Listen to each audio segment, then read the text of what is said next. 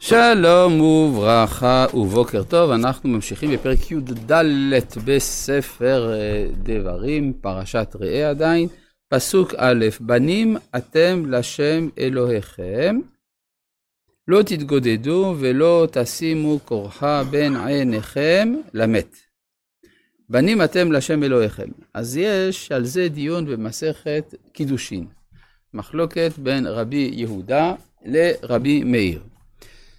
רבי מאיר אומר, רבי יהודה אומר, מתי נקראים בנים? כשנוהגים כבנים. אם אתם מתנהגים, מנה, נוהג, נוהגים מנהג בנים, הרי אתם נקראים בנים, ואם לא, לא נקראים בנים. בעוד שרבי מאיר אומר, בין כך ובין כך נקראים בנים, והוא מביא בשביל זה איזה ארבעה או חמישה פסוקים, כדי להוכיח שישראל נקראים בנים, בכל מצב, כולל בנים לא אמון בם, בנים משחיתים וכדומה, כל, בנים שובבים, כל מיני ביטויים שבהם עם ישראל, הנביאים מכנים את עם ישראל בשם בנים, לא משנה מה ההתנהגות של בני ישראל. נשאלת השאלה כמי ההלכה. יש לנו כלל, בדרך כלל, כשיש מחלוקת רבי מאיר ורבי יהודה, הלכה כרבי יהודה. ואז יוצא שנקראים בנים רק כשמתנהגים כבנים. אבל אומר הרשב"א בתשובותיו, בשתי תשובות, שמאחר והגמרא אחר כך דנה בפסוקים של רבי מאיר, ודווקא היא מעריכה מאוד לברר למה הוא אמר את כל הפסוקים, אז אם הגמרא דנה בדעה של מישהו, זה סימן שהלכה כמותו, ולכן הלכה כרבי מאיר, שבין כך ובין כך נקראים בנים. נשאלת השאלה מה ההשלכה של הדבר הזה. הרי ברור שלא ייתכן שרבי יהודה יאמר את הדעה הנוצרית. הדעה הנוצרית היא שעם ישראל ברגע שהפסיק לקיים את רצון השם, הוא נדחה. אז זה לא יכול להיות, כי רבי יהודה הוא תנא יהודי, ולכן לא ייתכן שאומר את זה, אלא אומר המהר"ל, יש הבדל בין הכלל לבין הפרט. רבי יהודה אמר את דבריו על הפרט, אבל הכלל תמיד נקראים בנים, מה שלא יהיה. עכשיו השאלה מה ההשלכה ההלכתית של המחלוקת בין רבי מאיר לרבי יהודה, השאלה ששאלו את הרשב"א היא כדלהלן, האם יהודי מומר מטמא באוהל או לא? מה הסיבה של ההבדל הזה? כלומר, יש לנו הלכה, מת שנמצא בתוך בית, זה מטמא את האוהל, זאת אומרת אסור לכהן להיכנס לבית הזה, זה אחת ההשלכות המעשיות, שאסור לכהן להיכנס לבית שבו נמצא מת. ו... אבל אם המת הזה הוא גוי, אז מותר, כי אינו מטמא אלא במגע ולא באוהל. ואז שאלו האם מומר מטמא באוהל או לא, זאת אומרת, המשמעות של השאלה היא האם הוא יהודי או לא. והשואלים ביססו את השאלה שלהם על שני דברים. א', שמצאנו שיהודי מומר, יינו יין נסך, אז סליחו הוא גוי, וגם יותר חמור מזה, מותר להלוות לו בריבית. אז אם מותר להלוות לו בריבית, אז סימן שהוא לא יהודי, אז אולי באמת הוא לא יטמא באוהל.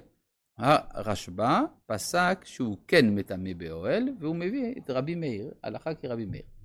עכשיו, אז מה, איך הוא יסביר את זה שמותר להלוות לו בריבית? כי בריבית נאמר אחיך, ואחיך, אז הוא לא מתנהג כאחיך, כיוון שהוא מומר. אבל פה זה תלוי בבנים אתם לשם אלוהיכם. כלומר, הטומאה היא פונקציה של היותנו בנים. בנים זה לא משתנה גם אם הם לא אחים. כמו כן לגבי יין נסך, אז זה ברור שזה כנס שכנסו אותו ולא יותר מזה. אז, אז אם ככה אנחנו פוגשים הלכה משמעותית מאוד, שעם ישראל, מה שלא יהיה נקראים בנים אתם לשם אלוהיכם. יש גם בסליחות שכתב הרשב"ם, שאומר שמה בין כך ובין כך נקראים בנים, גם בעל הטורים. בעל הטורים, בתחילת ספר דברים, על הפסוק, הועיל משה באר את התורה הזאת. מה זה הועיל? אומר, המילה הועיל מופיעה שלוש פעמים בתנ"ך, מובא גם במסורה, זה הועיל הלך אחרי צב, צב זה שם של עבודה זרה. ומצד שני, הועיל, השם, הועיל משה באר את התורה הזאת, זה כשמקיימים את התורה. ואחר כך, הועיל השם לעשות אתכם לא לעם, בגלל שבין כך ובין כך נקראים בנים. אז זה, זה חשוב לדעת את זה, בנו את השם לכם. כן. לא מאסתים, כן, כן. גם שהם יצאו מהדרך. אמת. בנים אתם לשם אלוהיכם. לא תתגודדו. מה זה לא להתגודד? הדבר הפשוט, להתגודד, זה כמובן לעשות שריטה בגוף. כן? כלומר, עד כדי זוב דם. כמו שראינו באליהו בהר הכרמל, כשאנשי עובדי הבעל, כדי שהבעל יענה להם, והתגודדו כמשפטם בחרבות וברמחים, זאת אומרת שהיו שורטים את עצמם. הדבר הזה נעשה מפני הצער של האדם על המת, אז על זה אומר, אומר הכתוב, שהקדוש ברוך הוא מקפיד על כבודם של ישראל, הכבודם הגופני, לכן אסור להתגודד.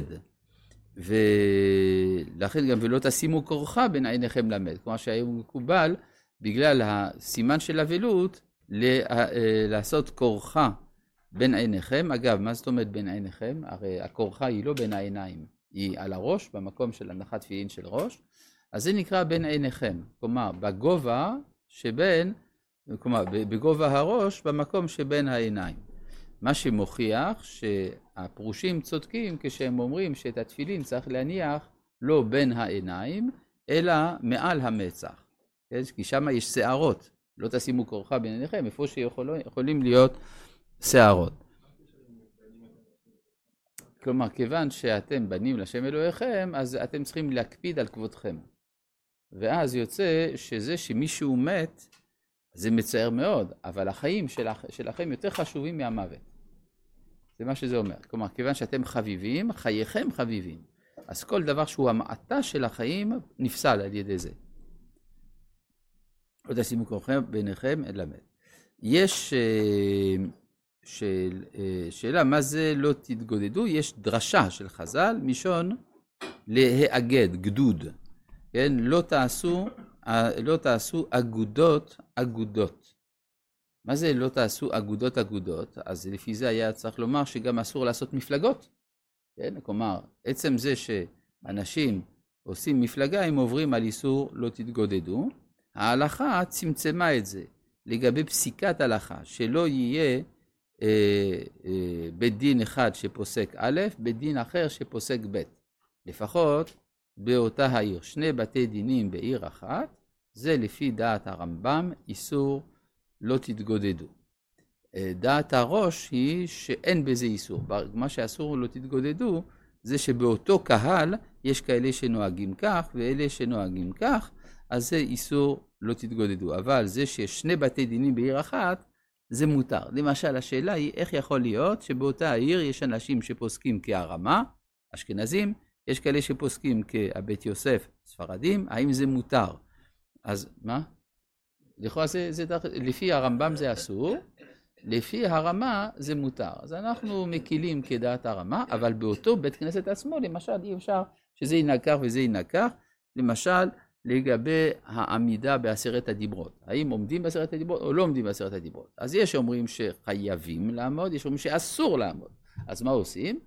אותו קהל צריך שכולם או כולם יעמדו או כולם יושבו. אבל אי אפשר שחצי חצי, זה נקרא איסור לא תתגודדו. עכשיו, כל הדברים האלה, זה מה שכתוב כאן, בנים אתם, כי עם קדוש אתה. לשם אלוהיך, ובך בחר השם להיות לו לעם סגולה מכל העמים אשר על פני האדמה. ולכן יש כל מיני הקפדות מיוחדות מפני קדושתכם. לעומת זה, אומות אחרות, אז הם לא נבחרו להיות עם קדוש, לכן הם יכולים גם לזלזל בעצמם, אם הם רוצים, כאות אבלות על המתים. לכן גם, מובן מה שכתוב אחר כך, לא תאכל כל תועבה. לא תאכל כל תועבה, זה תולדה של היותך עם קדוש. כן, בעוד שבספר ויקרא איסורי מאכלות אסורות, זה כדי להבדיל אותנו מן העמים. אבל כאן זה יותר, זה מצד המעלה העצמית שלנו, מצד היותנו עם קדוש, כאן נאמר לא תאכל כל תועבה. תועבה זה כולל כל דבר שאסרתי עליכם לאכול. אז יש כאן הבחנה בבהמה, בעוף, ברומס, מה הדברים שמותר לאכול ומה הדברים שאסור לאכול. אז יש כאן רשימה, זאת הבהמה אשר תאכלו, שור, שא כסבים ושא עזים. זה, הבהמה זה במובן הזה, זה כולל גם בהמה וגם חיה. רבי חנניה